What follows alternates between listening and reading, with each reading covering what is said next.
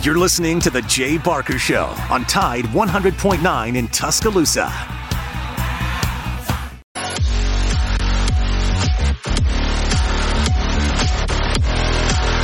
It's free.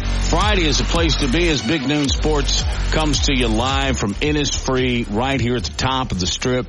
25 years, best bar in Birmingham. Matt Coulter is here. Lars Anderson is here. Laura Lee Thompson, the Bama broker is here. Did y'all realize, and I didn't until I started doing my pre-show notes, this is a Friday. It's Innisfree. It's homecoming. It's also the 13th. Are you It superstitious, is. Laura Lee? Not really. Me either. You know, I guess that's why I didn't even notice it. Only Are when you- it comes to football, though. I mean, we do sit in the same seats. We have to sit in the same order. And it, the same order. That's great. yes, and if Alabama loses, we all leave our shakers. We only take winning shakers. and then we, my sister and I will wear certain jewelry, and if we lose, that jewelry's out, new jewelry's in. You don't just leave it there. You take it back home, put it in the box, right? That's right. Okay. Just So, sure I mean, you're not it's leaving a bunch of bling in your seats. I don't know. don't I can but it's imagine you actually ripping bling off and throwing it after a loss and No, that leaving would it be in the, the shaker. A shaker. Yeah, that's she's smart. How about you? You all superstitious? Does the thirteenth Friday the thirteenth mean anything to you? No, because today's my dad's birthday, right? That's, he, uh, he would have been 85 today. Uh, lost him uh, over two decades ago. He's buried at Arlington National. I was telling you on the way down, uh, it, it's pretty cool in, in in so many different ways. It's almost like he's come back alive through my kids because he has, or, or sorry, my kids have uh, characteristics and mannerisms of my father, and uh, I know he'd be just so proud of all of them. But uh, that being said, no, Friday the thirteenth, you know, his birthday falls on Friday the thirteenth quite often. So Yeah. um, no, not not scared of it at all. Embrace it. It's a great day. But is it? But but the weather, the weather must match your mood right now, Matt. Well, I'm not very happy. It's a little about it. gloomy. You know, the only thing good about Atlanta, and you know that uh, I have a dear friend, Adam Stocks, that runs a bunch of streaming for high school games, and he asks me to do them. And we had one last night, Thursday night, which was kind of rare, but uh, offer it also gets. You know, I'm off tonight, Laura Lee. Wow. I think I'm going to stay at Innisfree for about six hours. no, uh, we're going to go see our buddy Reagan at R and R after the show. But my point is that they kicked off at seven. First pitch was at seven. I missed it all. And this is the first game probably in a decade that I watched every Yeah, single watched- pitch. So we, we really can't do that. We got to throw. Yeah, We got to throw our shakers but, but away. here's the, here's the look. Here's why the Braves lost the series. Uh, in a nutshell, uh, this Braves team, by every metric, was the most dangerous offensive team in the regular season. And they end up hitting 186. Uh, the Phil starters really, had a, really doing this. the me. Phil starters had an ERA of 2.18. The bullpen had an ERA of 1.26. There's your story. And look, and here we go. Teams can hit their way to the playoffs, right? Bats mean everything in the regular season, but in the postseason, it's most often that pitching is decisive. It's the uh, baseball equivalent of that uh, old golf maxim: drive for show, putt for dough. You got to putt. You got to pitch for dough, and uh, and the Phillies absolutely had it. And uh, I'm sorry. I'm sorry. Well, I appreciate your sympathy. But, but it was It's pretty cool because I, I've been along this ride with you for about uh, two months now, and you've made me care about baseball again. And hopefully, you've made others uh, who listen to our show care about it. But uh, just a heart heartbreaking way to go for uh, Atlanta last night. Well, you know, we came in and through the season with a flash, and then we just went down. I mean, it was just, it was hard to believe this is a team that set a record or tied a record for home runs in a season at 307. They get in a postseason and they just absolutely go silent. They were outscored by the Phillies 18 to 6. Ah, that hurts, doesn't it, Laura Lee? It hurts. They had three hits last night. The story is the Phillies pitching. Uh, I, I expected them to be good. I told all of y'all that Nola would be great. He was. Uh, but then there are other starters and, and their bullpen. What do you say the bullpen's ERA was under two? Yeah. That's just. Uh, Uh, and, that, and that's crazy because their bullpen was just what average at best. Their bullpen average uh, ERA was 1.26. I don't know who Almost unhittable. the Phillies pitching coach is, but they just need to go ahead and give him some kind of trophy because what he did over the last five, six days has just been amazing. So anyway, Laura Lee, let's talk homecoming. Now you are the incoming president of the Red Elephant Club. So you, do your responsibilities start now? What are you going to do for homecoming? Are you making a float? No.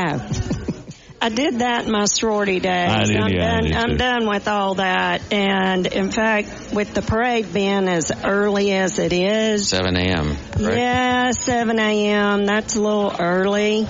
Uh, but we'll, we'll be in Bryant Denny by 9.30. So, you know, we might catch some of it, but yeah. So when you were a student here, what homecoming memory sticks out to you? Losing. we Not putting didn't- together the float. Matt gave us this great description of building a bear uh, when he was here, and uh, you know, uh, chicken wire and the, and the all the crepe paper that you stuck in and stuck and we stayed up all night on ladders just stuck and uh, just continuing to stick all that in there good here we go Yeah. we have Yeah. uh, fried pickles Yay. thank you maddie Yay. um, Um, mustard. Give Yeah, the, the give the mustard. Give the you mustard to in a Laura cup. Lee. as opposed to last week No, uh, there's we'll wait. Yeah. We'll Oh, wait. But we- yeah, now, Uh, when I was in college, we did all the pomping for the homecoming, um, you know, outside the sororities. And so that was always a lot of fun because we did it every night that week. And then uh, there was choreography where uh, the dances and everything, which they still do all that. But um, yeah, I mean that that was that was a lot of fun making the sororities look good with all the signs. But going Y'all did really good ones. Fraternity yeah, row was a little lame. I mean, they were leaning over, and uh, our bear fell uh, one time, and I guess the statute of limitations is over. Somebody from um, a place behind Fraternity Row called Bryant Hall, somebody got out there and. Um, Let's just say a, a big lighter and crepe paper can go in a hurry.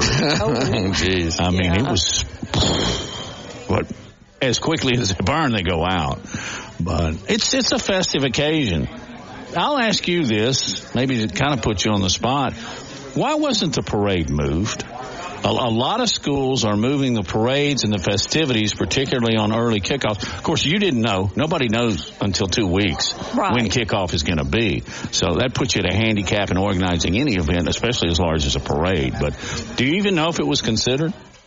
I don't know if it was considered, but I mean, where where are they going to move it to? You can't move it to after the game because of the And do a traffic. Friday, Could five you do a o'clock. Friday? Well, they have the pep rally and all that. Then you going move the on. pep rally to Thursday. I don't know. um, but seven o'clock in the morning on homecoming, lots of people in town, lots of people coming to, and it's free. Getting up six o'clock is probably not their wish. Is there a unique homecoming tradition here at Alabama that is just distinctive again to the school? Not that I know of. I mean, it's been Beating the same. somebody's rear. I know, except for when I was in school that one year. Um, that, no, not really. I mean, I think it's all typical in that they do the pep rally and announce the homecoming queen and do all that. Now we used to do a bonfire, but um, They're Yeah. they're not that's not necessary a- anymore, yeah, we, especially after Texas A&M. right. Were, were you a finalist for homecoming queen? No, I was not. I wasn't even in the running. But I my think you could have been. sorority- I don't know. We Wow. did have um, homecoming queen in my sorority. So were you the homecoming queen in your sorority? No. Okay. No. She looks at me. uh-uh. No. Mm-mm. Oh. You know, believe it or not, we're trying to pay you a compliment. Well, thank you. Yeah, we are. It's just uh, you're not you're not receiving it the way it was meant to be directed.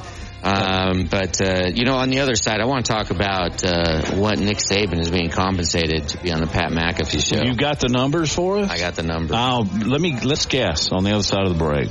Also, Joseph is on hold. Uh, regular caller to Big Noon Sports will take his call and urge you We've got people filtering in. It's homecoming. You, you got to eat. You got to. You don't have to drink, but you can have a soda, you know, or one of the 42 beers that they've got here. So it's terrific. Great atmosphere on homecoming on Friday the 13th. Drop by and see us. We're Innisfree until two o'clock on Big Noon Sports.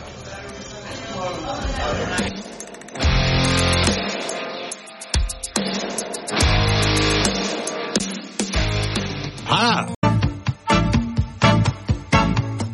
Securing the best mortgage possible requires a lender who has knowledge, is trustworthy, and treats customers like family. And no one is better at all of this than the mortgage miracle worker, Haley Sansing. Based right here in Tuscaloosa, Haley Sansing has spent decades working in the mortgage industry. With Haley, it's personal, holding your hand from contract to close. With Haley, it's about one thing, you. Call Haley on her cell, yes, her cell, oh 205-792-1813. That's 205-792-1813. Let Haley help you. NLMS number 230376. Tide 100.9 Tuscaloosa weather. The sky mostly cloudy this afternoon and tonight. Just a small chance of a shower. The high today 68, the low tonight 60. Tomorrow becoming mostly sunny, the high 76. Sunday much cooler, cloudy at times, maybe a few sprinkles, the high 63. I'm James Spann on the ABC 3340 Weather Center on Tide 100.9. It's 68 degrees in Tuscaloosa. From T-Town to the Plains, this is Alabama's most in-depth analysis on the SEC. This is Big Noon Sports. With Laura Lee Thompson, the Bama broker, Matt Coulter, and Lars Anderson. Thanks for dialing us in. Please join us. We are at uh, Innisfree. We'll be till two, but this is a place to be. Don't have tickets tomorrow. Come watch the game here. Come watch all the games here, and just spend your weekend at Innisfree. It's a Friday. It's the place to be, especially on Fridays when we're here until two o'clock. Quick note. Your code for this hour's $30,000 is 182. So go to our app at Tide 100.9. Just punch in those digits and you are going to be eligible for $30,000. Also, Robbie Glenn just Texas. Prayers are still extended to your mother, but he's reminding me what's happening at 5 o'clock. Alabama's playing baseball against Yes, Auburn, at the Auburn. Joe. It's free. Free admission. It's Innisfree. Well, Innisfree, but yes, I I was surprised to see that it was free admission. I did not know that. Yeah. And you just let a lot of people know. Well, So let's pack the Joe. roll tide. Fill the Joe. Absolutely. Um, and as opposed to what happened last year, that's in the rearview mirror. I have good thoughts about Alabama baseball this year. Meantime, you can dial us up. If you can't make it by Innisfree, you can call 205-342-9904, which is exactly what Joseph has done. How you doing, Joseph? I'm doing good. How y'all doing? Terrific. Well, I'm honest, I'm a little heartbroken today because uh, my Braves lost last night. Me And I too. really, uh, I don't know what to say because, I mean, how do you say the best team in baseball the Phillies are better than? I mean, I don't know what the Right Braves now they're need do. not. I mean, I don't know what the Braves need to do to get past their struggles. I mean, it's like I was talking to somebody today. I think it was uh, Gary, the Gary Harris show. The Braves only won a championship every 20 something years, so I guess the next time we win a championship it'll be 2046 or something like that. But, um, that's just disappointing. I believe the manager did an awful job this, this, this playoff series. First of all, Joseph, hang on, hang on. I got, I got to stop you. I got to stop. He won 104 games. So was he a bad manager then? He didn't suddenly just turn into a bad manager. He ran into a buzzsaw, the Philadelphia Phillies. Well, but he's like, yes, uh, you don't take the best batting lineup in baseball and change it in the playoffs. You don't do that. The Braves had the best batting lineup in baseball, and he all of a sudden just changes it. He decides to change it at the end of the playoffs. Why, why do that? You do that to create a pitching matchup that's in your favor. Mean, that's what he's, I mean, that's what managers do. But if you think the way they batted, the order they batted, had, was part of their problem, barely. Fundamental they get truth. hit. Good, good first- pitching first beats good hitting every day of the week. Phillies, Akina, Pi- Phillies pitching staff got hot. I don't necessarily think it was the Braves bats got cold. Phillies pitching staff just was uh, on a roll, and as you said earlier, Matt, the MVP of that series is the Phillies pitching coach. Yeah, they interviewed him during game three. It's pretty cool. All right, Joseph, talk some football with me. well, I mean, I'm gonna say one more thing about baseball. The thing about it is, a he could be MVP because he didn't do nothing that pl- series, hardly nothing. I mean, I mean, even when bases loaded, I couldn't ever pop out to, to the field. How are you the best player in baseball and you pop it out to center, pop it out and get called out when you got bases loaded, a chance to win the game? To me, a best player in baseball, you make that play. You got to make that play. All right, now let's move to football. Let's go. Let's football. What's your prediction for Saturday? Alabama's going to win and blow out fast. Alabama, I'm I'm thinking, shoot, it was probably 38 to 14. 38 4. That's pretty close to what I predicted. You said 36-17. I said 34-17. Laura Lee, what's your uh, crystal ball reveal to you about uh, what's going to transpire Bryant Denny here in, uh, I don't know, 18 hours, 24 hours, 23 hours? I'm doing the math. Well, I'm going to go It's not out pretty on to a- watch me do the math live. yeah, we've already uh, come to that conclusion, Yeah. right? No, I I had my Rain Man moment once with Matt about Yeah, two weeks fabulous. ago. We were we were sitting at Bob's in Vestavia, and all of a sudden he just went whap whap whap on very It was actually complex mathematics. math. Yes. Yeah, I just wow. Uh, But that was like a once in a lifetime. Anyway, we digress. Your thoughts? Well, I think that we're going to score more points uh, than that. There's I- your mathematics. There's your mathematics. But no, I was looking more around 42, 45. I think it depends on their defense, which is pretty good. Um, and some of their injuries and whatnot. And if our offensive line does what they did at Texas A&M, I think their defensive line, I think that's going to be a wash because, uh, I, I would, I think we were all shocked by the offensive line work at Texas A&M. I, I said they needed to play over their heads and they did. And actually it was really what they're capable of doing. But we just hadn't seen it. So if our offensive line allows uh, Jalen to throw the ball more, um, you know, we would like to see the run, but we haven't seen a lot of that. We just haven't, um, sadly.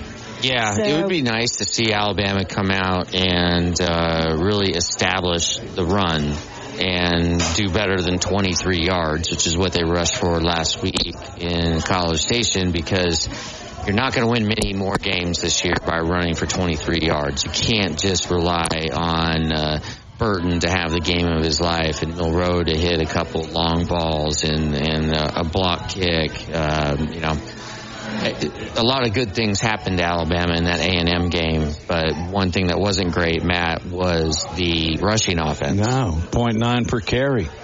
Um, of course, that includes sacks. I always like to note, note that, but um, I think that'll change today. The offensive line is getting better and better and better. You know, there were weaknesses earlier in the year. They couldn't protect Milrow. They had difficulties in this game too, giving up five sacks. But I think they're collectively becoming more of a group. And I think if you'll notice, we've made some substitutions up there. Uh, Roberts played. That's an injury substitution, but I think they're trying to get some other guys in there to try and find the perfect fit. And I hate to just be kind of blunt about it, but J.C. Latham is, is a work in progress. He's a marvelous. I mean, you want to talk about a specimen for an He's offensive going to be a lineman. first round draft pick. He will be. But what's the toughest position in all of college football to come in and start? Uh, I mean, I I, I know I say you want to say left, offensive you want to say left tackle, but I'd still go with quarterback. But left tackle, I think, would be the second hardest, Well, quarterback. especially in the SEC, because the defensive linemen in the SEC are a different level. And you know why? Because you got Braswell and you got Dallas Turner, and you're trying to fight those guys off. Yeah. So, Yeah, our line our linebackers are obviously. I mean, our linebackers are DBs. I mean, when you look back, I don't think anybody can deny that the turning point last week was when Caleb Downs. Uh, caught the interception Yeah. and turned it back around. But you're looking at our DBs, but our our linebackers are all over the place. I, I mean, mean- we have great depth there. And I think Arkansas is going to have a lot of trouble with that. And so that's why I think the line has gone up higher. And I, last I saw it was like 24 or something. I, Oh, line is? hey, I, I don't that. know. I mean, I'll I look hadn't looked here. this morning, but that's what I, I heard and I was like, well, We're operating under what 16.5 yesterday. well, I thought it Boy, was it's a diff- 17. Yeah. 17 and a half, and then I heard 24. I'm like, 24 was uh, a- injuries, I don't Uh, know. well, I I'll look it. Up. I'll look it up up. in the break. or whoever I heard it from made it up. But having said that, that's why I was saying I think I'm going to go up a little bit higher, and it's probably just being hopeful because I want to see a score in the 40s and not the 30s. But I think Arkansas is going to have a harder time getting into the end zone. So I do too. I- Even with KJ Jefferson, and, and he is a threat every play. But I think Alabama's going to have him covered. And normally, that's a quarterback that Alabama's been known to have some difficulties with. However, I want to go back to one of the As one of y'all two mentioned- hours, as of two hours ago, uh, by the way, uh, the standard line in Vegas was Alabama favored by 19.5. So it has gone up a little bit. It's gone up a little bit uh, from yesterday when we were doing our picks with Reagan. You mentioned Caleb Downs. Talking first round draft picks, and I know six, seven games into the season, that, that's kind of like calling a shot, but he has been the most impressive first year player in Crimson this year. oh yeah, Yeah. And uh, we talked about this yesterday. Caleb Downs, if it gets to the point where Alabama is in the SEC championship game and facing Georgia, who do you want going against Brock Bowers?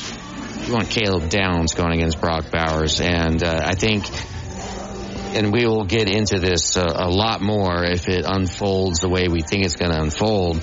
We're going to, we'll analyze the potential of the Alabama Georgia matchup to death. But just at first blush and looking at it, I think Alabama matches up really well against Georgia, just uh, based on style of play, where the strengths of Georgia are, where the deficiencies are. It matches up well with where Alabama's strengths are and Alabama where they're not as strong. And Carson Beck's just getting better and better. So is Jalen Milrow. Yeah, Exactly. You're right. You're exactly right. And so I think it's going to be interesting to to see one of the things that I thought about is when you look at KJ Jefferson, he's built a lot like Jalen Milrow. They are very similar quarterbacks. Well, who's our defense defending is In practice, yeah. In practice, and so I think that's going to help them a lot this weekend. Good. More fried pickles. All right, we have our entree here, our, our hors d'oeuvre. We'll order up later, get a burger or a wrap. But uh, want to invite you. We will be here until two o'clock for Homecoming Friday at the Free. It's a place to be. Drop by and see Lars, myself, Laura Lee, Thompson, the Bama broker. We're bringing you Big Noon Sports. Kip Tyner is in the house. The second most. What is he? He's not Council. president of the council means you can do a lot of good things, and he has. I'm gonna make him sit down here in a minute. You're listening to Big Noon Sports.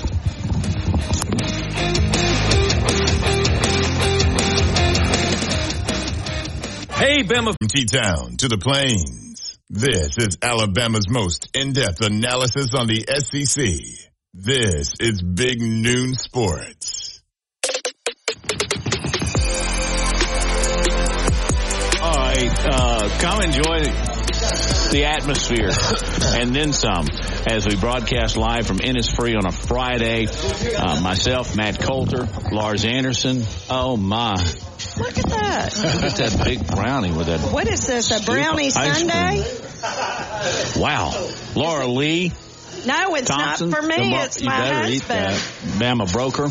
Lars Anderson is here and my dear friend of 40 plus years. Wow. Is, uh, do you like hearing that? Man, yes, you know, Tyner. because it means we're still alive. Yeah. and you're still very active, and I try to be. So uh, Yeah. maybe it's a, just a tribute to whatever was in the water there over on 15th Street. There was something. Isn't it cool that we're now on TVC again? I absolutely love that. I started to call in when I heard it, and I couldn't get in. I was going to say, you know, that just that made me smile. It, Yeah. You know, it's it's it felt like home. And you can go home again You on, can. in radio to a Yeah, certain extent. So. Absolutely. Well, what's going on in the city of Tuscaloosa? Well, you know, this is an amazing weekend with homecoming and Kentuck Festival. Um, so it's it's hard to get a hotel room. I heard you talking about the parade earlier. I did something on Facebook that no one's ever done before, I believe. I got over 400 comments on what I thought they should do. Only one person disagreed with me. Oh, no way. Out of 400, What it was. All right. Well, uh, what, what was your plan? I said have the parade on Friday night at 6 o'clock. Yep. the parade goes right into the pep rally and the bonfire. And because, you know, the bonfire's set up, they're ready. And so you just, the merchants would love it. You have a nighttime parade. You come down your regular route, go right into the quad, and then you have your pep rally and bonfire. You'll have more people for both. 7 a.m. is, I think it's ridiculous. 5 a.m. lineup. Imagine you've got children that's 3 a.m. You got to get up. They got to potty how many times before they get in their little baton uniforms? Potty. Potty. You are so old school. no, I'm trying to be. I'm trying to be good on the radio. Uh, you- well, you have been for 40 plus years. So no worries there. But they didn't ask me, you know, and so now, I mean, I just think it's it's a bad decision. 7 a.m. You know, I believe that the crowds will definitely not be uh, as they usually have, and but the 5 a.m. lineup Saturday morning, that's tough. We're talking to Kip Tyner, the uh, president of the Tuscaloosa City Council. What, uh, and we've talked to Walt Maddox about this a, a couple times, but in your, from your perspective, what are the number one or two issues uh, that the city confronts on game day? Uh, is it, uh, you know, sa- obviously safety's number one, but uh, just talk about that and also just other uh, logistical aspects. Well, it is. First of all, it's incredible to be able to have University of Alabama in your city, um, but the hardship it uh, puts on our police department, our firemen, our paramedics, all of our uh, street departments too, because you know by Sunday morning everything will be completely clean. You know, they're amazing, do an amazing job. But it's really tough on our police. They don't like the 11 a.m. starts at all um, because they have high school football. Oh yeah. And then they've got to go right into the parade now earlier, and then the game day. And um, you know, if they have the police, is it basically all hands on deck? Like Everybody. everybody, everybody's working on game day. everybody, and pretty much the entire fire department too, with all the paramedics and And do you get help from surrounding communities? Um, yes, yes, absolutely. Northport um, comes in, Brookwood, um, Vance, um, UA, of course, um, and uh, state troopers. So um, it takes a, it takes more than just our TPD, but they do the lion's share of the of all the traffic, you know, which is which is pretty major. Yeah. so do you know if you're coming from Birmingham? Can you give us a secret way? I sure can. You come right through Alberta, baby. You know, you come I'm going through- right through your district. That's it. And then how many different restaurants do you, recommend they stop? Well, every- Everyone that's open, they're, Yeah. they're ready for you. And you're going to be working each one glad in, Yeah. right? That's Yeah. right. Well, I tell you, especially this time next year, because you guys, Lars, you and M- Matt, have been so great to promote um, Tiger Woods Pop Stroke, and their their permits have been issued now. They're um, they're they're finally all their plans have been approved. The permits have been issued, and by this time next year, you know, we're going to have a, a major. Um, you know, the PopStroke, of course, will bring even more people through University Boulevard. But I will tell when you, is groundbreaking for them? um, well, they're still saying by the end of the year. Okay. Uh, I still feel like it's going to be right after the first of the year, to be honest, because of the weather. You How know, about the golf course? I mean, they're are they still build plan on building an 18 hole? two? Two. Yeah. When does it do you foresee the say they- yeah. They say they can drop it in. Reminds me of It's like like the turkeys. Yeah. God is my witness. I thought turkeys could fly. Remember that episode of yeah, WKRP? I, I've watched every episode. that was you, so and by the way, you in no way were even close to being less nasty. Thank you. No, no, What a compliment. no. I don't know. You know, that's the only part of the show love I, of God. I did not like. No, I was the Humanity. Opposite of less Ness. Johnny Fever's greatest line was, "Hey, let's get back to music and Les Nessman." But you know, the Tiger folks said they can basically drop it in and have the course completed in three months. Yep. So, so for our listeners in Tuscaloosa, can you just explain what we're talking about? Just give a, the, the the big picture view of this of, of the Tiger Woods. Oh the- yeah, yeah. Well, the PopStroke right now, if you're familiar with the Hampton Inn and the Right on the and the uh, and the Magnet School, right on, on McFarland Boulevard, they're well underway. Um, the construction is really starting to take shape. It will be in a two 18 hole. Basically, putt putt golf on steroids. It's from age three to 100, um, and they'll have a restaurant, beer garden, um, children's playground area, as well as Tiger. I, I don't know if it's his brand, but they have a homemade ice cream parlor. Um, but I'm excited about the restaurant the beer garden, you know, because but but the golf is going to be amazing. You got one for the kids. I think it's like 12 and under. Then you got the adults on one. So that's a pretty smart move too, because you, know, you got the little kids and they're they're going to take their time. Well, the, the frat boys are going to go out there and just take this course over and play play serious putt putt, and that course can hold it. It's endless. Of the possibilities you think of fun because you've spoken with the Tiger people and they said they want to not only they didn't just choose Tuscaloosa to be, have a successful PopStroke and make money, but they chose it. They want to be a very integral part of the community in every way, sponsorships and things such as this. And, And Tuscaloosa was one of the first communities that they targeted. They the first college, first college town. came down between us and Texas A&M, and I believe Justin Thomas and then Coach Seawell at UA Golf had was the reason why. Yeah, JT. JT. I didn't know that. JT is really uh, close with Tiger. Very close. Um, I think, yeah. So I think that that's what put us over A and M. Laura Lee, did you have a question? Well, I You was. live here. Well, yes. What are you brokering today? Well, you know, here's the thing that we adults want to know. When you mentioned the restaurant, and this is what I was going to ask you Yes. is, you know, e- every time we get a new quote restaurant, it's a hamburger joint or a chicken joint. We want restaurant. That's what this is. So, what type is it going to be? You know, I think they they you can easily Google it and get a menu from their many different places, but I believe it targets where they're from, where they are. Like um, they're in Glendale, Arizona, Chicago, Houston, um, Fort Lauderdale. So Jupiter is their home, headquarters. But this thing, I was what I've been told, and actually Mark Cobb from Tuscaloosa News did more study than I did about the menu. But it's a very nice sit-down restaurant and it also has the um, balconies outside that you can dine outdoors as well.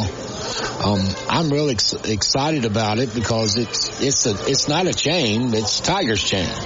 So, but it is a sit down restaurant. It is no more chicken. And they may have chicken tenders, but it's not a chicken tender place or um, or a burger joint. excellent. I love this. this. This is Matt. This is democracy at work. This is a constituent Yes. talking to her representative. Well, what we're missing and I is the love that. background and the cigars and the bourbon. Well, yeah, I guess that's we what can I, do that I, I, later. but no, I wanted to ask you, um, what has been the most difficult interaction you've had with a uh, constituent? Somebody who lives in your district, Kip. Wow. Well, besides being threatened, Not many. Well, threatened. Well, How can anybody threaten Kip isn't Tyner? that the truth? That's what That's I told her. Why are you threatening me?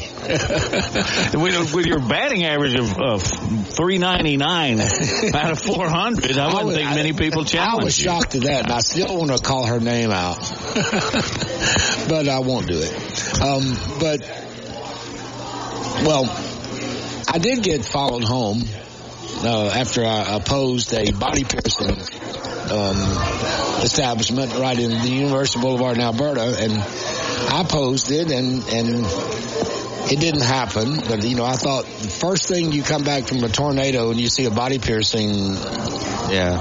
place is not exactly inviting for other other. Well, actually, how many do you have? How many body piercings do I have? Well, I could show you, but Uh, really, I, what a dumb question. That, that's from years Yeah. of knowing each other Yeah. because otherwise, you know What I feel like there's a lot here, Laura Lee, that we are not uh, yeah, but I really just buried us both. I'm so sorry. Let, let, let's move back past that. And one of the things, let's talk about real estate in that one of the things we realtors, and we're seeing it more and more, is college students moving out into that area and what that could do for your district. well, I tell you what, it's I, I'm I'm different than most of government officials. I love students, um, and I have some in my area who we don't want any more students. Well, you want the restaurants, don't you? And you want this and you want that. So you've got you've got to have you've got students with expendable income. So if you want these restaurants to come out here, you, you know you better embrace the students. Um, I, what I was, and we do have, we've got a significant number. But what another reason it's universities moving our way. Yeah. I mean, you know, we got not only the Tiger Woods, we got two, um, we got golf courses universities building right now, which is they're moving on a fast track, and that will be for the their men's and women's team. Um, we've got an $11 million tennis expansion right now that's going out for bids next week, uh, which will bring some of the best junior tennis players across the country. So all of that is really leading to some, you know, some major, I think some major changes and announcements coming to the Alberta area. I want to ask you one more before we let We're you one go. mile from campus. Yeah. Exactly. Exactly. And excuse my geographic ignorance here, but the ESPN Resort. Now, Yeah. is that in Northport? Is that in Tuscaloosa? In Tuscaloosa. Or- well, that's big time. Big time. And let me tell you, what, what's so interesting, I had actually met with them a couple of years ago because they were actually looking at the spot where Tiger Woods ended up taking. Okay. How great is that that they didn't? Because now we got the PopStroke there, and it's um it's basically Rice Mine Road. It's it's in the three five four zero six city of Tuscaloosa area. I think it's fantastic. It's unbelievable. It's right across the street from the campus. Yes, SI, whatever it's called. Yeah, it's, it's um, that's it. Whoa, did I just bury your magazine? Yes, you did. Sorry, it is. Um, I don't work there It anymore. is Sports It doesn't Illustrated. Even, it doesn't resemble No. uh, No, it's, a it's skeleton SI of because, what I work because for. if it was ESPN, they'd be having layoffs. So, you know. Oh. yeah, well, that land's already cleared. It, that's Yes. the area. So, um, have they said like how long they're looking at? I think a year. A year, From so a when year from actually, yeah, when that before they actually open. okay, so a year from now it could be open. Yeah. That's it's a, you know, fantastic. it's a it's a, Can you stick around for a couple a minutes? resort. Can you stick around, or do you need to go? I'll, I'll, as long as you need me. What a guy. What a politician. it's not even election year. There's no wonder that you and Walt Maddox are best friends. I've got a meeting with him at 2.30. uh, we should get him down here and ask him about this parade. Oh, you've already spoken on behalf Yeah. of the... All right. Uh, we are live at Innisfree. It is Friday the 13th. Uh, no superstitions here. Just lots of really good food, good people. I always like to tell um, those that are listening to the show and come by here how great the servers are. Uh, they really take care of us too. So you're listening to Big Noon Sports.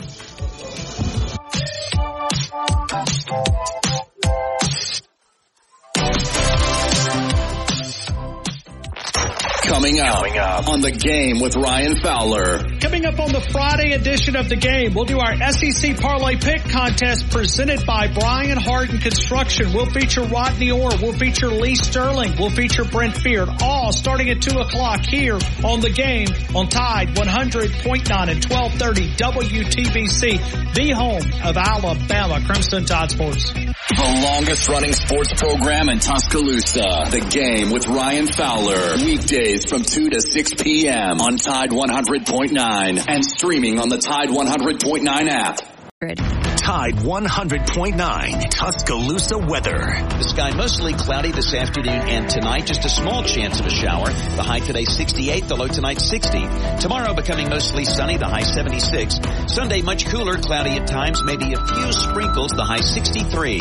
I'm James Spann on the ABC 3340 Weather Center on Tide 100.9. It's 68 degrees in Tuscaloosa. More big noon sports coming up. Lars Matt, Laura Lee, our special guest is Kip Tyner, City Council President for Tuscaloosa. We are live at Innisfree, and we need to drop by all weekend, really. Watch the games tonight, watch the games tomorrow. Um, it's not in your district. I'm sorry, Kip. but That's if- close. if- if- it's, but it's Tuscaloosa. The new arena will be in my district if they ever build it. Up, update. Where are we? Well, I heard at least it passed, some part of it passed the board, UA trustees agenda at their August meeting.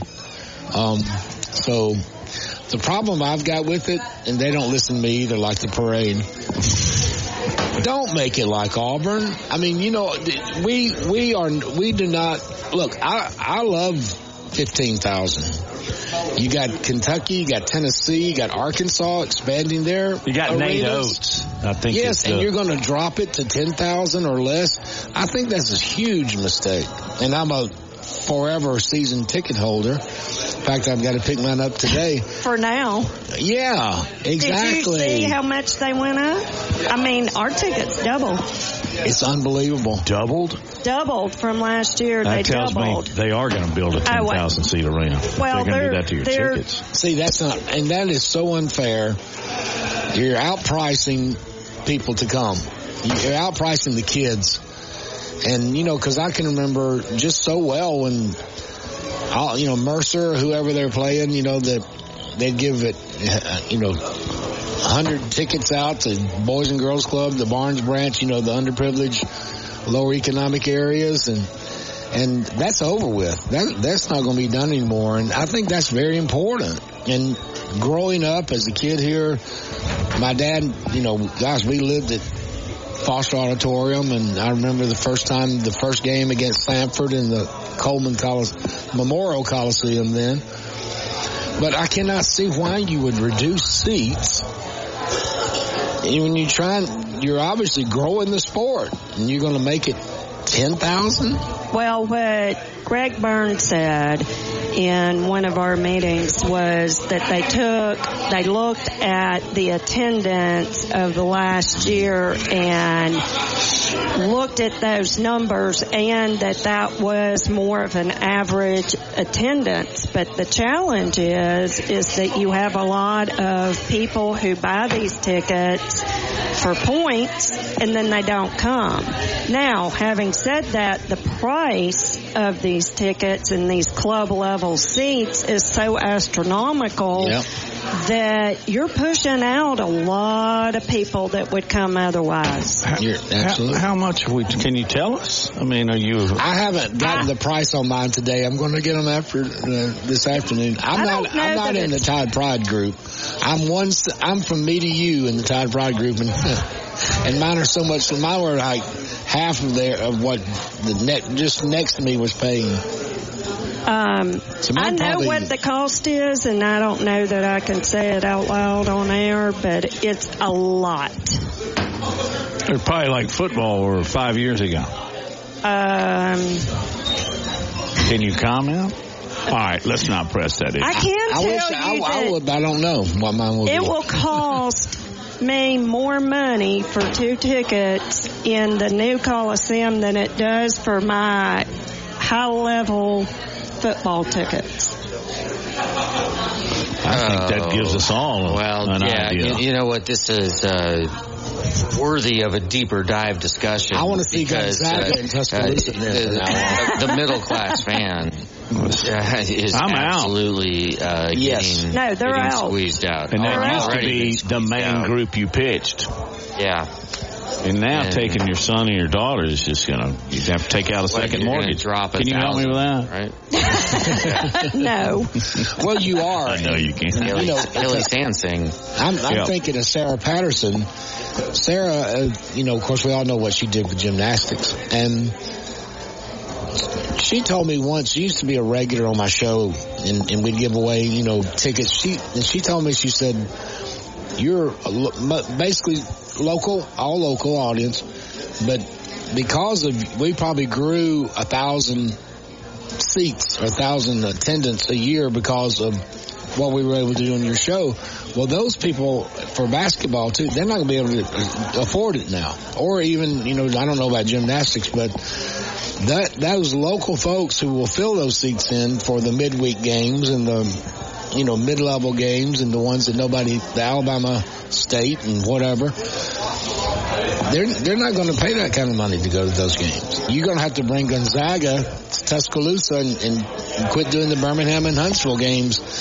You know, because people need big name teams to Tuscaloosa if you're going to pay that kind of money. I price. never really thought about them taking on that to Huntsville because I imagine the season tickets are applicable to whatever other arena you go to. No. No, No. They're not? no, No. they're not. So if you buy season tickets and they play, and I like the fact that they play in, in my hometown Huntsville and particularly where I live now, Birmingham. Yeah, No. no, it's extra. So what do they do? They just open up the arena to all new seats, Well, no- all new buyers. Well, no, they give you the opportunity to purchase them, but they are not in They're your not in your package. They're not in your package.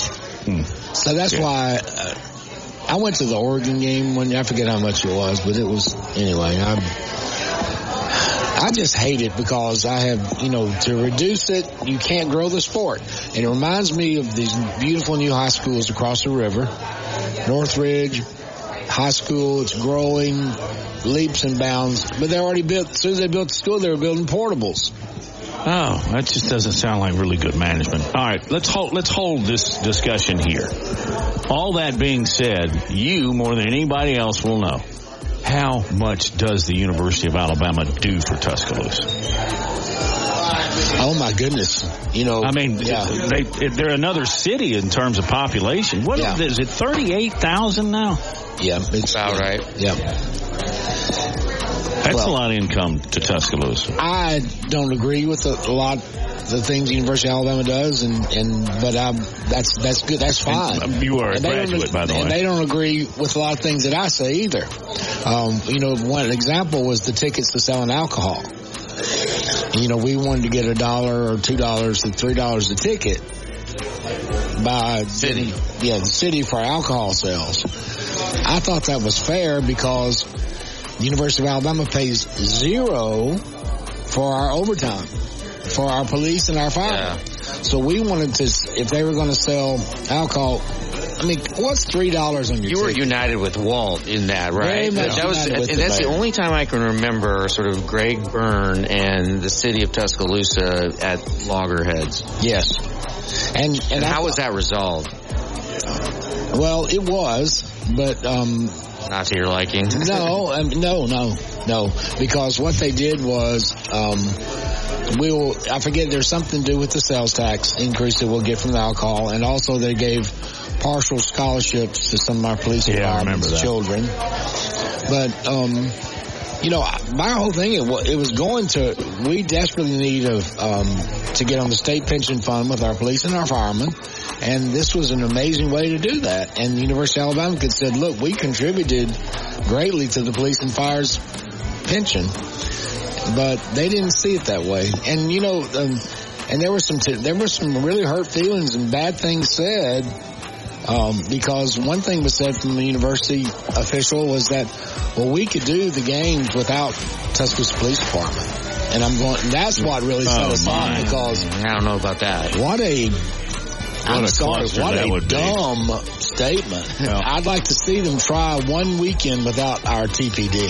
Hey, we got to get to the top of the hour. You go. You've got to deliver all your lunches, and you got a meeting with a mayor. I do, uh, but you know, this has been best. great. Thank you for, um, you're sponsoring this, don't you? Yeah. yeah, and I love it. I listen every Friday, and thank you, Laura, for, Lee, for that. And I will certainly send as many people as I can your way. Thank you. Bama Matt- broker. Yeah, You Bama just- Broker and Matt, love you, buddy. yeah, I love you too. Lars, it's so great to see Yep, you. good to see. Absolutely, and I will tell the mayor hello in about an hour. Please do. Tell him come by and see us. He did one Friday. I will. And he's wide open. We'll even buy him lunch. Huh? Yeah. We'll make our contribution. As long as it's under twenty five dollars. I know. I've, I've got a He friend did of tell mine. us that he can pardon misdemeanors. so got that going for us. Lars, you're not a misdemeanor guy. No, Sorry. I'm all or nothing, baby. Just kidding. Felony Thank you, bust. Kip. Uh, we're at Innisfree. Join us on Big Noon Sports. Lee Thompson is known as the Bama Broker. She's a Tuscaloosa native, an Alabama graduate, and the only realtor in town with Wall Street experience. A skilled negotiator, Laura Lee knows how to buy low and sell high. And the Bama Broker isn't just going to show you houses. No, Laura Lee is going to educate you on the market, guide you to homes that fit your budget, and teach you how to sell your home for its maximum profit. Throughout the entire process, the Bama broker will equip you with the tools you need to both buy a home and build financial wealth through home ownership. Trust me, the Bama broker who's as roll tide as houndstooth will get you across the goal line. That's Laura Lee Thompson, the Bama broker with Advantage Realty Group. You can reach her at 205-790-7229. Again, that's 205-790-7229. And you can also email her at Laura Lee at thebamabroker.com. That's Laura Lee at thebamabroker.com. It's the Tide 100.9 30K workday payday. Win cash every weekday 8 to 5. Here's this hour's cash code. 584. Again, that's 584. The code is 584. Enter that code now on the Tide 100.9 app. Click on the 30K payday button and enter the code for a chance to win $30,000. This is the Big Noon Sports Network.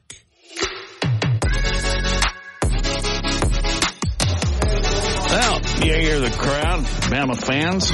I'd even be a few woo pig sueys in the audience. Arkansas coming over from, yeah, yeah, that's right. I was born, uh, lived the first couple of years of my life in Fayetteville. Um, oh, there's Kim just said he spent a year there cancer treatment. Bless you. Ten years ago, they let me go. Good. Oh, nice. Glad to hear that. Um, we're at Innisfree, where we are every Friday of the football season. We're getting ready for homecoming. Heck, homecoming is here. So drop by and have a beer and uh, grab, just grab the menu and pick something because I promise you, you'll be able to find something. Matt, um, I have a question that I want to ask both you and Laura Lee, and it's a journalism question, and I really want both of your perspectives on this. Um, so, according to a New York Post story that just came out, uh, Pat McAfee and his show, the Pat McAfee Show, is absolutely blowing up. Uh, according to this report, and, and McAfee has not denied this, that uh, his two biggest guests, uh, Nick Saban and Aaron Rodgers, are both receiving money for their weekly appearances on the program and it seems to suggest that they each are getting about a million dollars a year. A million dollars a year. And McAfee addressed this yesterday, and this came out uh, in a, a, again a New York Post story by Andrew uh, Marchand, who I think does a really good job covering the media. But um, Andrew wrote that uh, McAfee is media savvy. He, so McAfee signed an $85 million deal with ESPN, and what he's doing is he's taking money that he is being paid to pay people to help his business, right? And so when uh, McAfee addressed this yesterday on his show, um, he essentially said that look, our company went from being valued from anywhere from two million to five million a few few years ago to now it's 500 million. And he said, I'm not saying that just to flex, but I'm like, you know, I want to help the people that have helped me. So therefore, I am going to compensate Aaron Rodgers, who used to come on for free, right? Aaron's been coming on the McAfee show for a while. And now getting Nick Saban to come on again for uh, in the neighborhood of a million dollars a year. So the old school journalists are up in arms about this because the the sort of number one thing you don't do as a reporter is pay for interviews. However, we're in a whole new world of journalism. So uh, I'll start with you, Matt. Do you have a problem with it? Yeah. And then Laura Lee, do you uh, have an issue with it as someone who is, uh, you know, receiving this content? You want to know that that both uh, Nick Saban is being compensated for his time uh, mil- to the tune of a million dollars a year for uh, what, like uh, uh, 15 minutes a week, and uh, and then Aaron Rodgers also. So Matt, you go first. Well, it sets a horrible precedent for our business. You know, if it starts here, and I realize that ESPN and and these two individuals are at the highest platform you can be. I understand their value, but how far does it trickle down?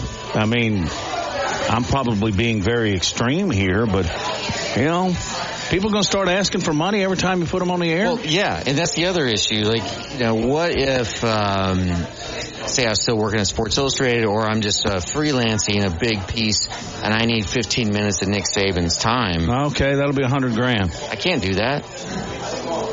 Right? So, I mean, eventually, and this is where we're going with NIL. Yeah. And, and, and, uh, and, and people paying for interviews. They are. They are. They paying- are. I mean, there's players for people. There's people in Birmingham who are paying for interviews. That we can't. We can't afford that on our shoestring budget. That, what they do is they get trade from Um, another business, and that's yeah. but they get paid. Yeah. They are compensated, and it's becoming more and more commonplace. And I think that uh, if you're an old school, you're a journalist. Journalist, you don't like it, and This is really. I'm not going to do it. I It's mean, really troubling to me. Yeah, I mean, but, it's but I, good. I want to hear I'm glad it is. Laura, Laura Lee, what do you think? Because you're you are a viewer.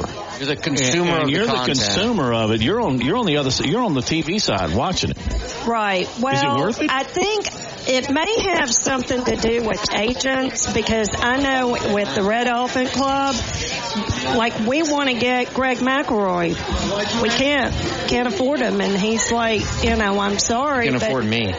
Yeah, yeah. I've spoken a couple times. And then his agent.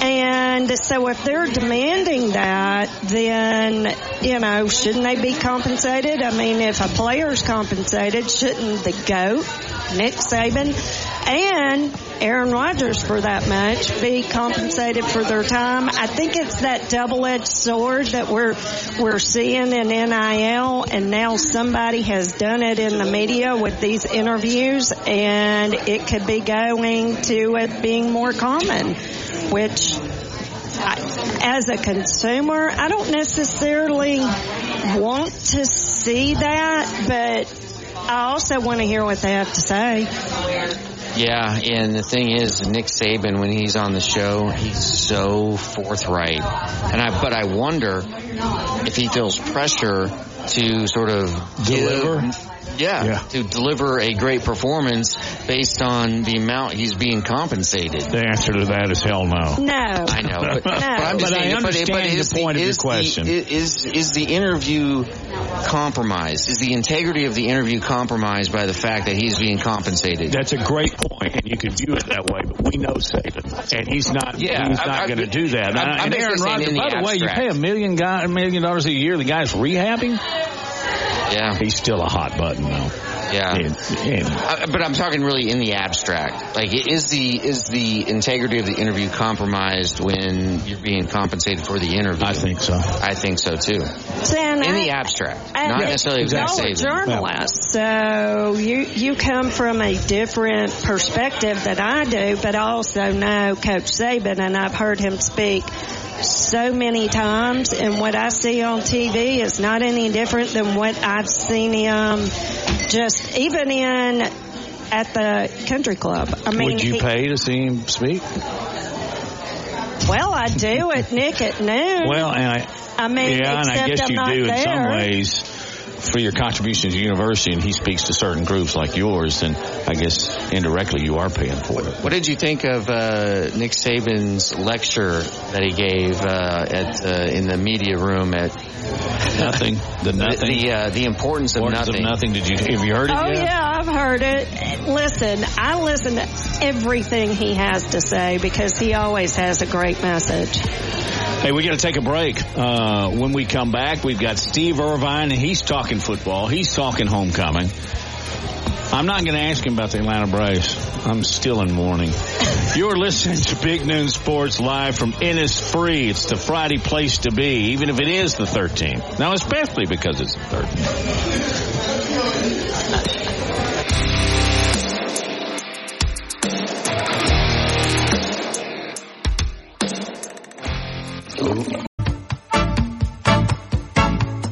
Securing the best mortgage possible requires a lender who has knowledge, is trustworthy, and treats customers like family. And no one is better at all of this than the mortgage miracle worker, Haley Sansing. Based right here in Tuscaloosa, Haley Sansing has spent decades working in the mortgage industry.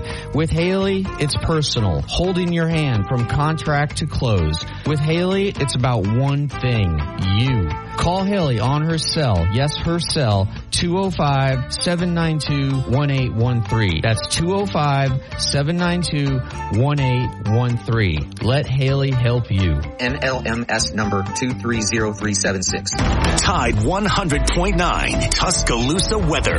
The sky mostly cloudy this afternoon and tonight. Just a small chance of a shower. The high today 68, the low tonight 60. Tomorrow becoming mostly sunny, the high 76.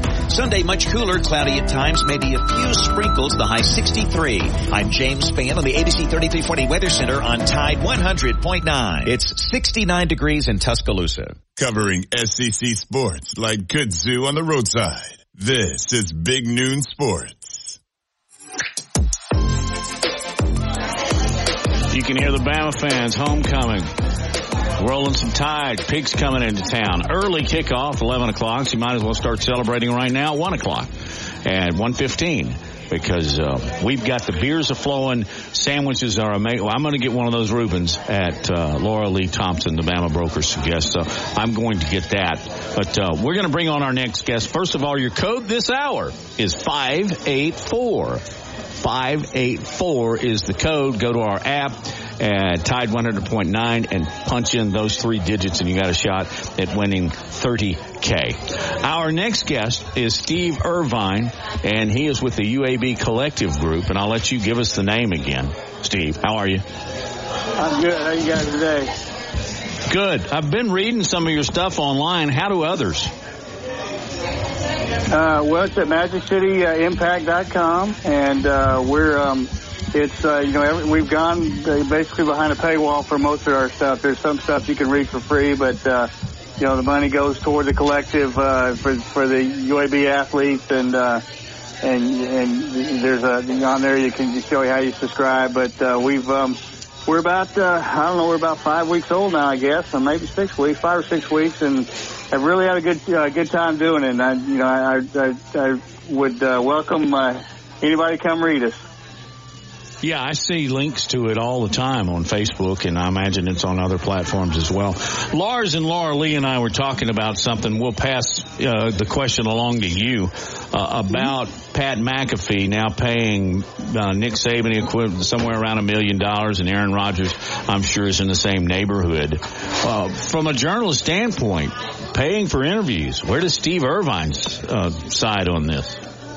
Well, I mean, certainly the old school, uh, the old school in me doesn't, uh, you know, it cringes when I hear that. Um, maybe starts crying a little bit when I hear that, but, uh, I mean, I think it is what, that's where we, that's what we become, you know, and, uh, I hate it. You know, I hate that part of it. I hate that we have become, uh, you know, have come to there, but, um, you know, I mean, to me, it just kind of is is what the business is now, and and uh, which which is unfortunate because it's changed.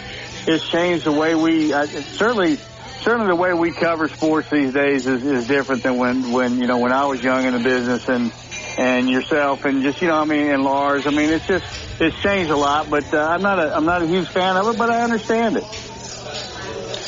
Steve, uh, before we get your opinion of Alabama, Arkansas, and because I, I, know you, you, you, obviously pay attention to what's going on in this state, and not just UAB, I want to focus on UAB. Uh, UAB essentially at the midway point of their schedule. Uh, they started out the season with a victory over North Carolina A&T, and then lost four games in a row and then last week came out and had a really nice performance against South Florida, beating them 56-35, which prompted me to ask Matt if we can use a transitive property and say that uh, is UAB better than Alabama because algebra it, does, it, does, it doesn't no. work that way, right? A equals, no, wait, A wait, wait, I, thought, B. I thought it did work. Yeah. if A equals B equals C, a equals C. Right. That doesn't apply to college football. Oh, oh, okay. Oh, I thought it did. Yeah. You Okay. follow me here, Steve? So, um, no, Well, so- yeah, anyway, that- but, but, but, but really, what I want to know, just your assessment of UAB, pretty much at the at the halfway point, and also the job that Trent Dilfer has done. Well, you know, honestly, you can kind of see the growth. You can see him growing. You can see him taking steps, and and yeah, it didn't come as quick as a lot of people wanted. You know, you take out the Louisiana game, which they just didn't play well that night, and and you take out that, and you can really see growth. You saw growth against Georgia, even though they lost convincingly. You know, you certainly saw growth against uh, Tulane in a game that they really should have won.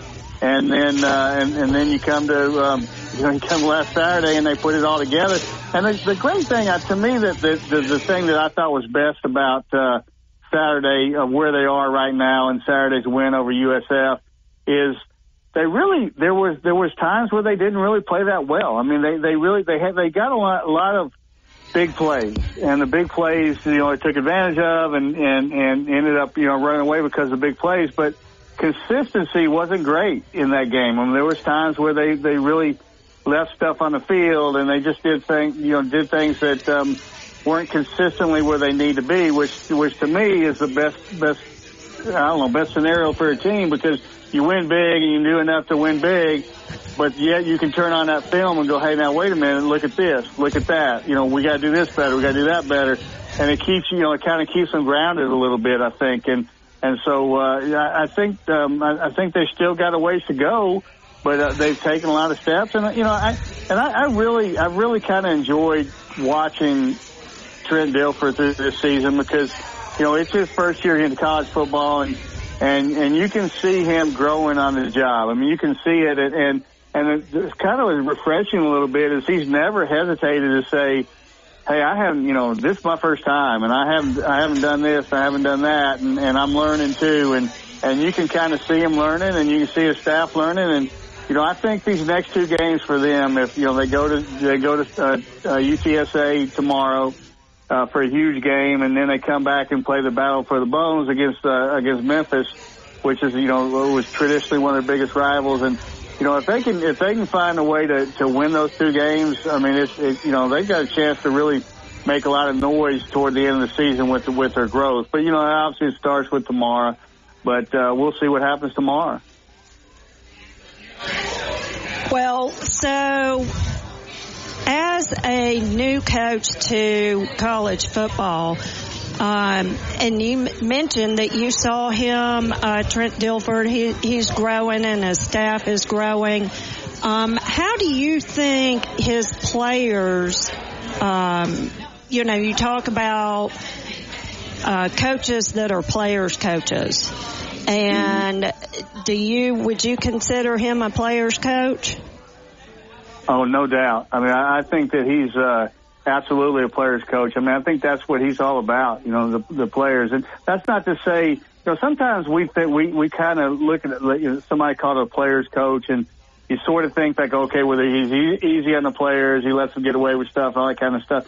It's, it's not like that at all. I mean, he's tough on them now. He's very, very tough on them, but he's very good to them. And he's very, you know, it's all, every, every decision he makes is about what's best for the player, you know, in his mind. And, and so, I think he's absolutely a player's coach. I think it's, uh, I think part of what, um, what sort of the adjustment among the players, especially returning players. Now they've got a lot of new players. They got 50 something new players, uh, overall, you know, uh, on, on the roster. And so they've got a lot of new players. And, but I think the ones, the returning ones, it's been an adjustment for them because he, he coaches different than the last staff, you know, and the last staff that, you know, and, and, and that then the returners loved that last staff so much that it was it was kind of a you know a little feeling out process, a little bit um, you know a little bit of like well you're gonna have to prove it to me type thing, and I think he certainly has with with those guys, and and, and I think I think that's where you've seen a lot of the growth. A lot of the returning guys uh, that they really counted on struggled a little bit early in the season. They struggled a little bit, and you, and you kind of looked at them like what's going on. But I think as they become more and more accustomed to him during the season, you know, during the actual season and not the off season stuff, I think they they've started to play better, and I think that's been uh, that's been part of why they why they've really grown.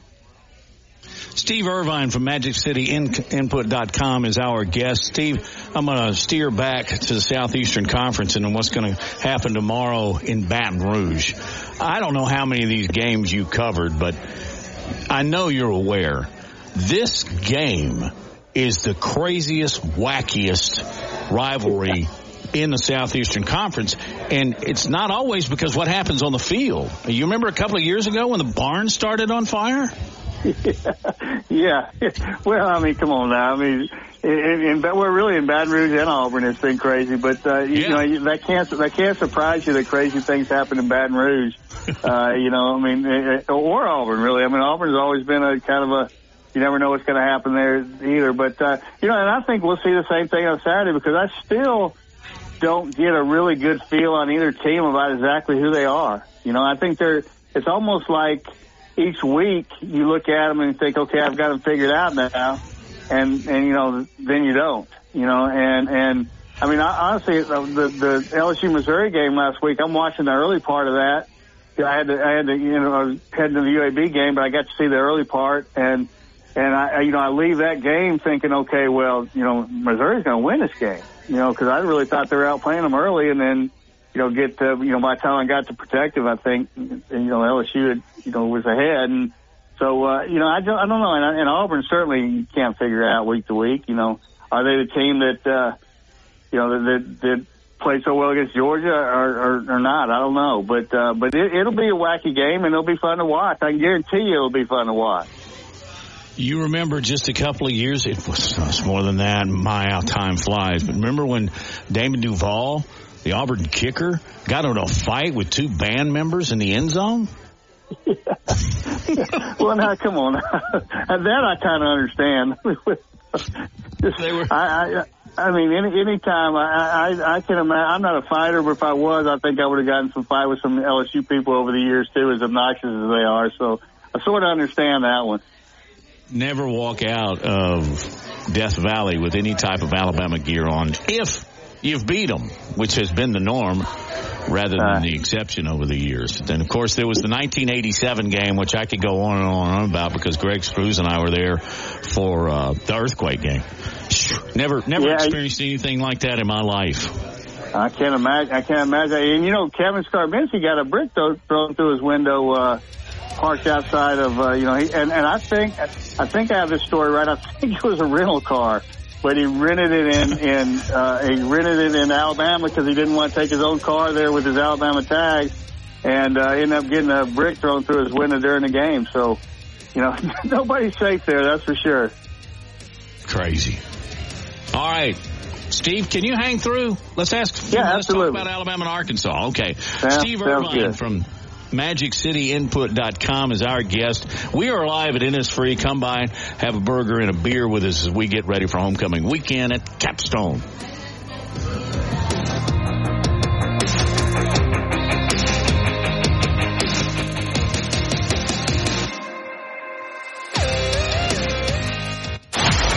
Built to win. Touchdown, Alabama! Built for championships. Throws intercepted Alabama.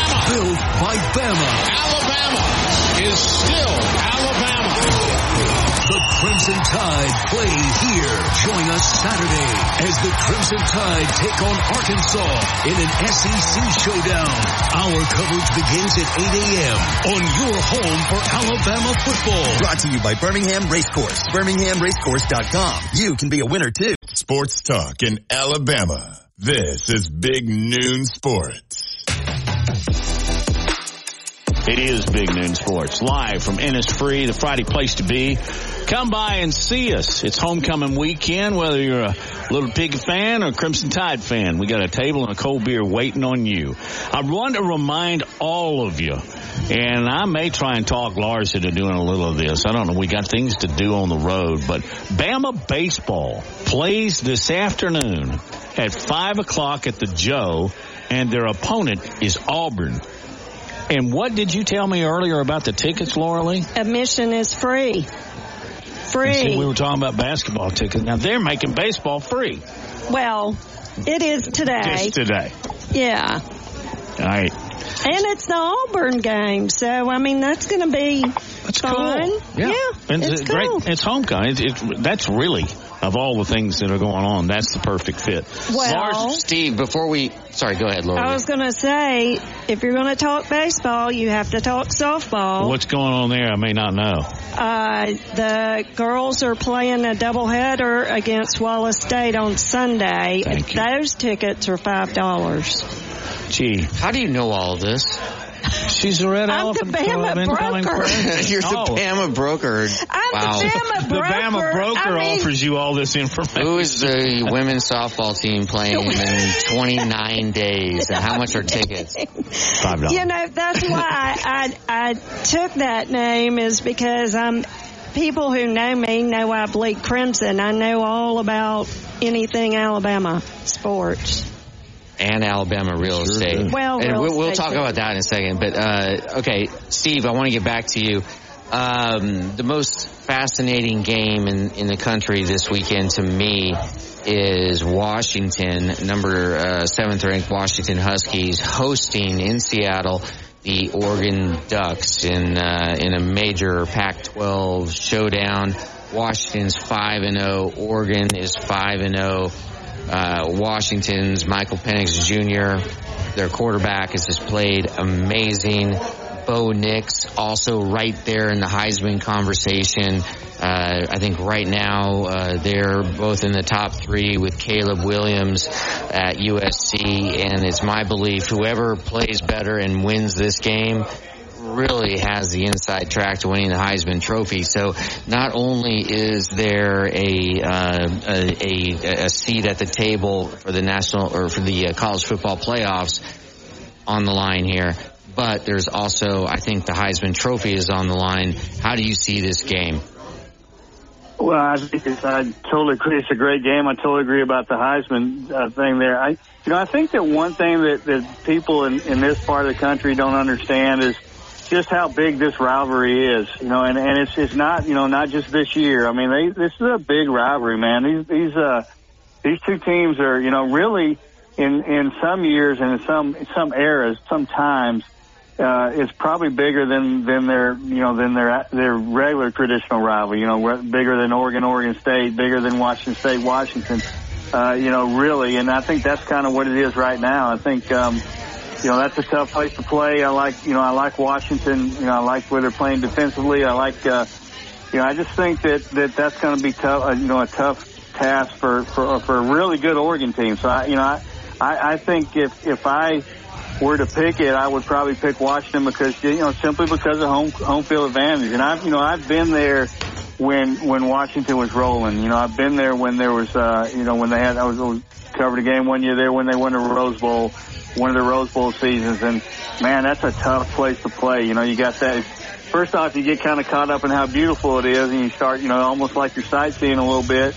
And then, you know, you got that, uh, you know, got the wind coming off the, the lake there and, and, you know, it's going to be And probably, gonna overhang, probably that's- chilly and, That's exactly what I wanted to ask you about. And that overhanging aluminum roof, which just causes the noise to vibrate back down onto the field. And it, uh, I don't know, I don't know if you've taken in a game from the, the sidelines there. I have, and it is absolutely discombobulating. It is so loud. How big of a home field advantage is this for Washington?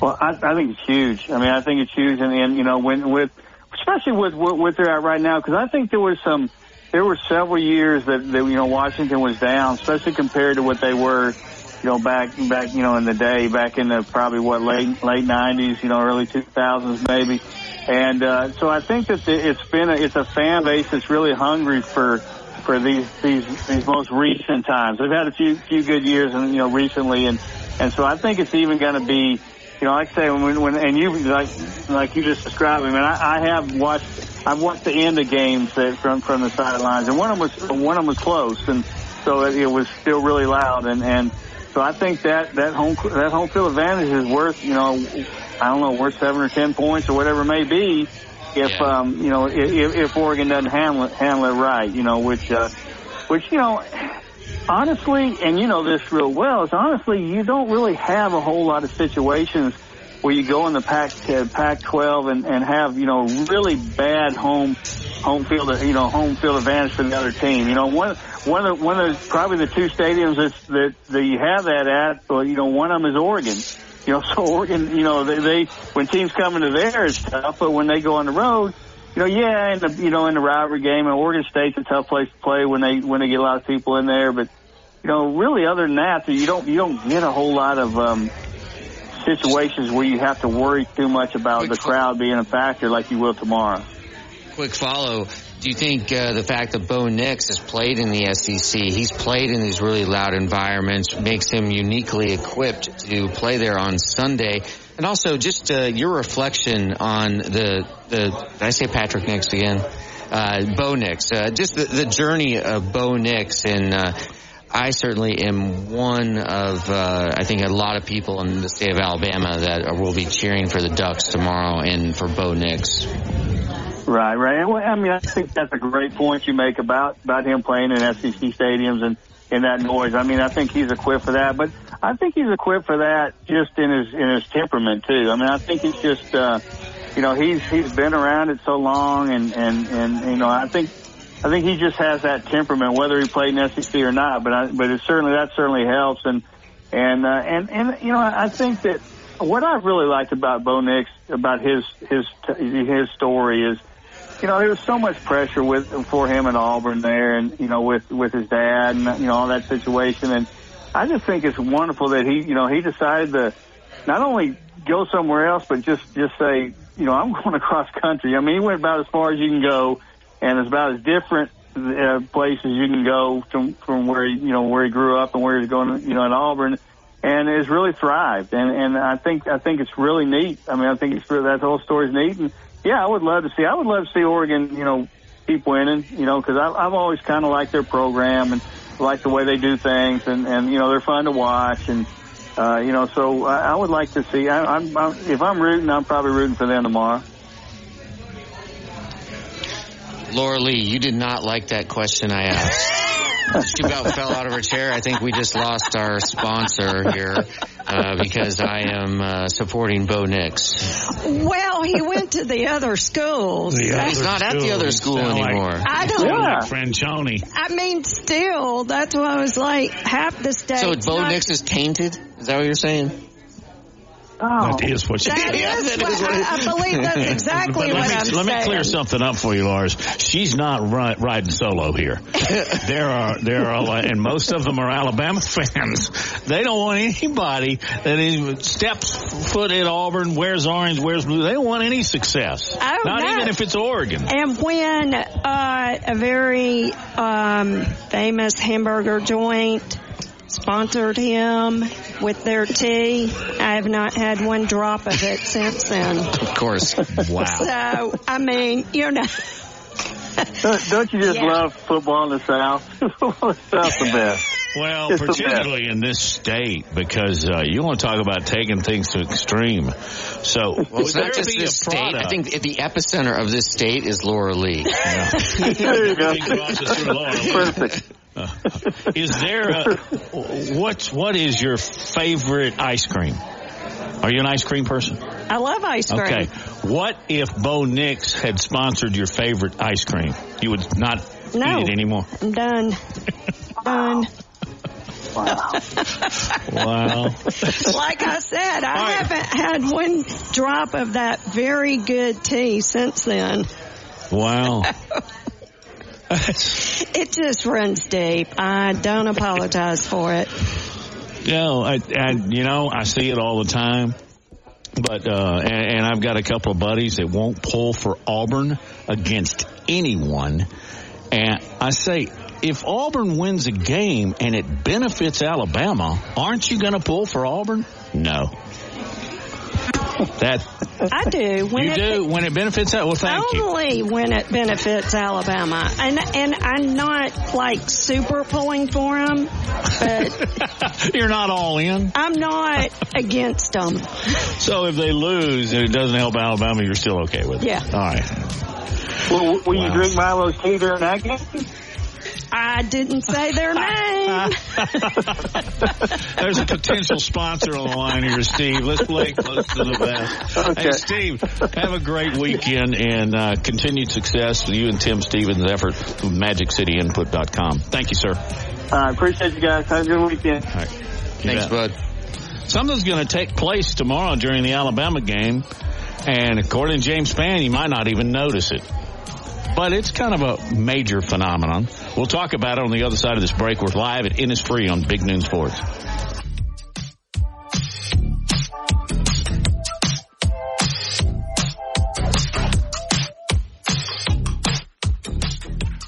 Ah, Tide 100.9 Tuscaloosa weather. The sky mostly cloudy this afternoon and tonight. Just a small chance of a shower. The high today 68, the low tonight 60. Tomorrow becoming mostly sunny, the high 76.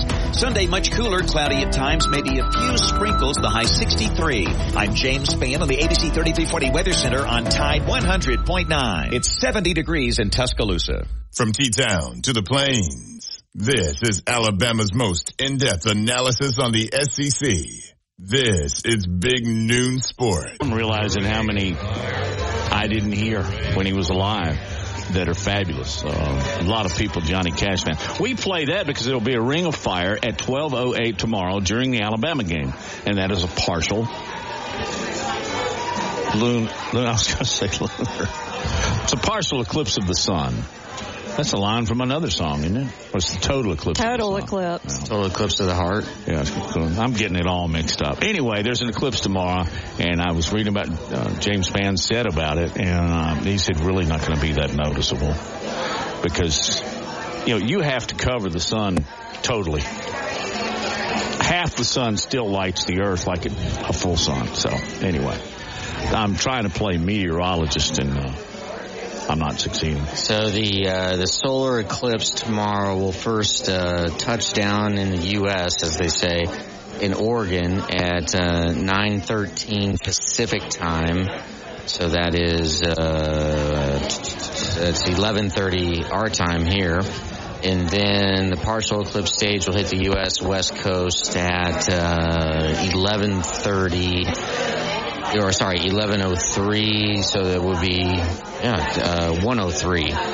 So, um, we'll see. Yeah. It's not anything. But it, but it is a, uh, it is, like you said, it's a ring of fire solar, solar eclipse. The ring of fire. How was that? Pretty bad. Laura, are you jacked up about the eclipse or are you just moving right along? Uh, I'll be in the middle of a football game, Yeah, you will. so I won't be paying attention to and we all know what you won't be drinking. um, all right, let's go to the phones as we wrap up this edition at Innisfree, the place to be on Friday and any other day for that matter. Let's go to Leon, who's dialed 205-342-9904. Leon. Wow, that's a solar eclipse right there. Leon, plans you made put an end to me. I'm just going to do Just a reminder. lyrics here. Never look directly at the sun during a solar eclipse. Bad, bad idea. Instead, use solar eclipse glasses or a pinhole camera, um, like we made when we were in second grade. You know, here's the deal. There's a propensity to look at the sun when the eclipse happens. You're not supposed to look at the sun directly anytime. I mean, does it take the eclipse to make people aware of that? As a kid, though, didn't you look at the sun once? Yeah, and and it turning it was all a kinds bad of different idea. colors, and it was. I was. I remember exactly. I was I right in the back of the car. And I was, It was right after my mom like, told me, wow, "Don't look at the sun." Feeling weird. Look at the sun. Ah, It'll burn your that again. retina. The ring of fire. All right, Laura Lee, uh, how do you see this game unfolding tomorrow?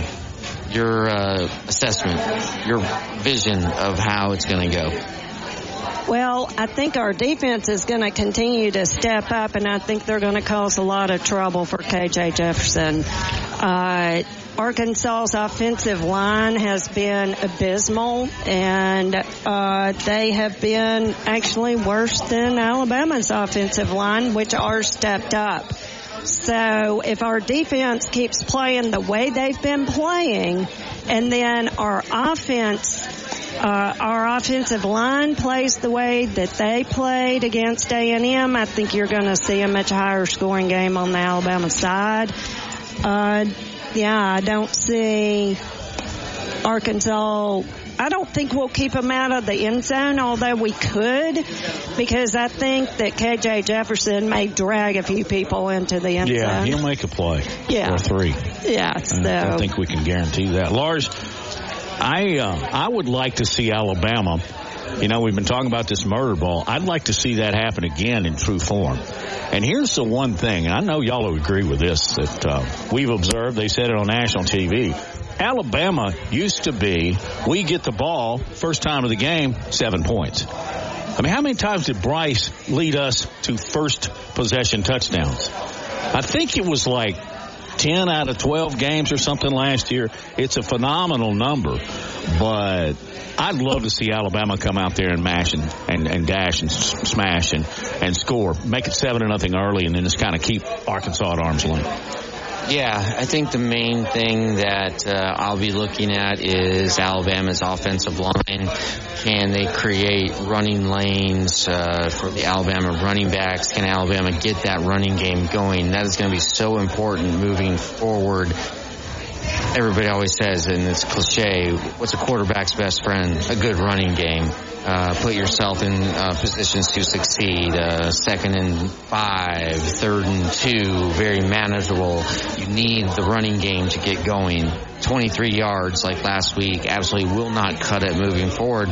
And you look at Arkansas, what they have done uh, this year. They're on a, a four-game losing streak, but uh, you know they played BYU close, lost 38-31 at home. Went on the road to play LSU.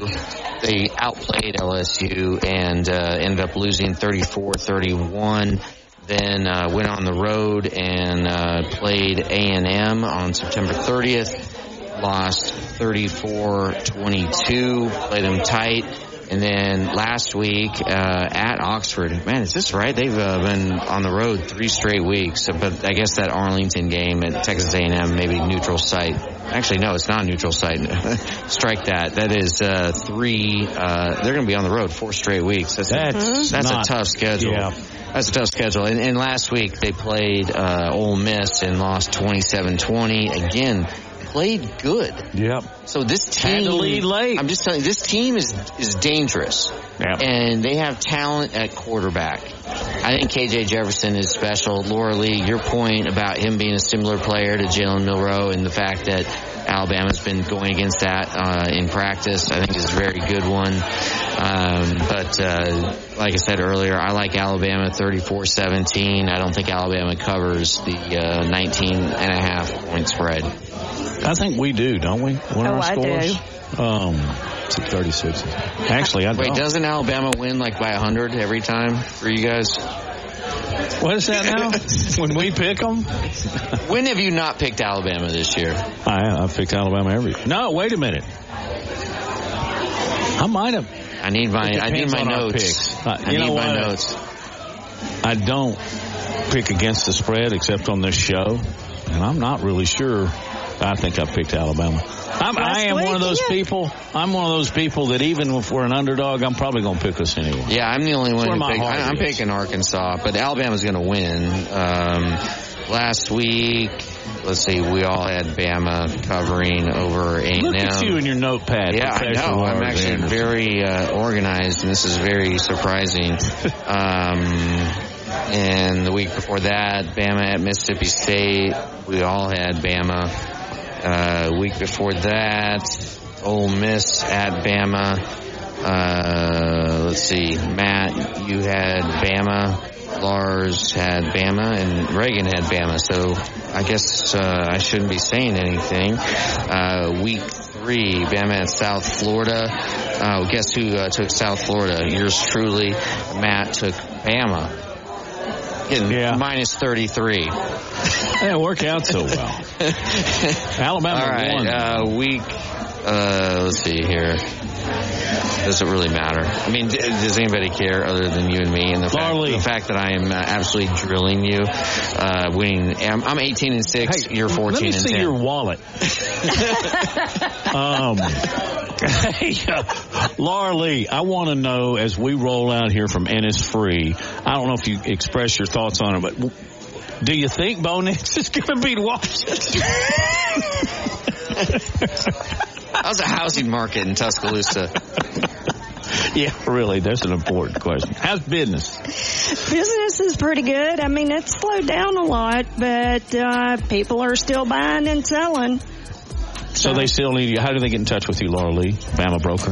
At the Bama Broker, my social media is at the Bama Broker. You can call me at Advantage Realty Group, or you can call me on my cell at 205-790-7229. Awesome. What do you say we gather and do this again next week? What'd you order, Lars? Chicken, chicken wrap? Yeah, chicken Caesar wrap. Chicken Caesar I like it so much. wrap. I don't order one. I order two. Well, I have to warn y'all guys that my Tennessee brethren are coming in, so there will be Vols fans in the house, Bring them here. and Bring them to R and R.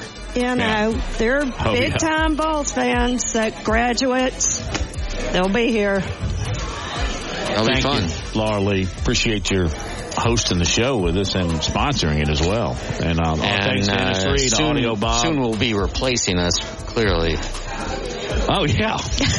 Have you already auditioned for partners? Hell, you don't need a partner. Um, hey, have a great weekend. Roll Tide.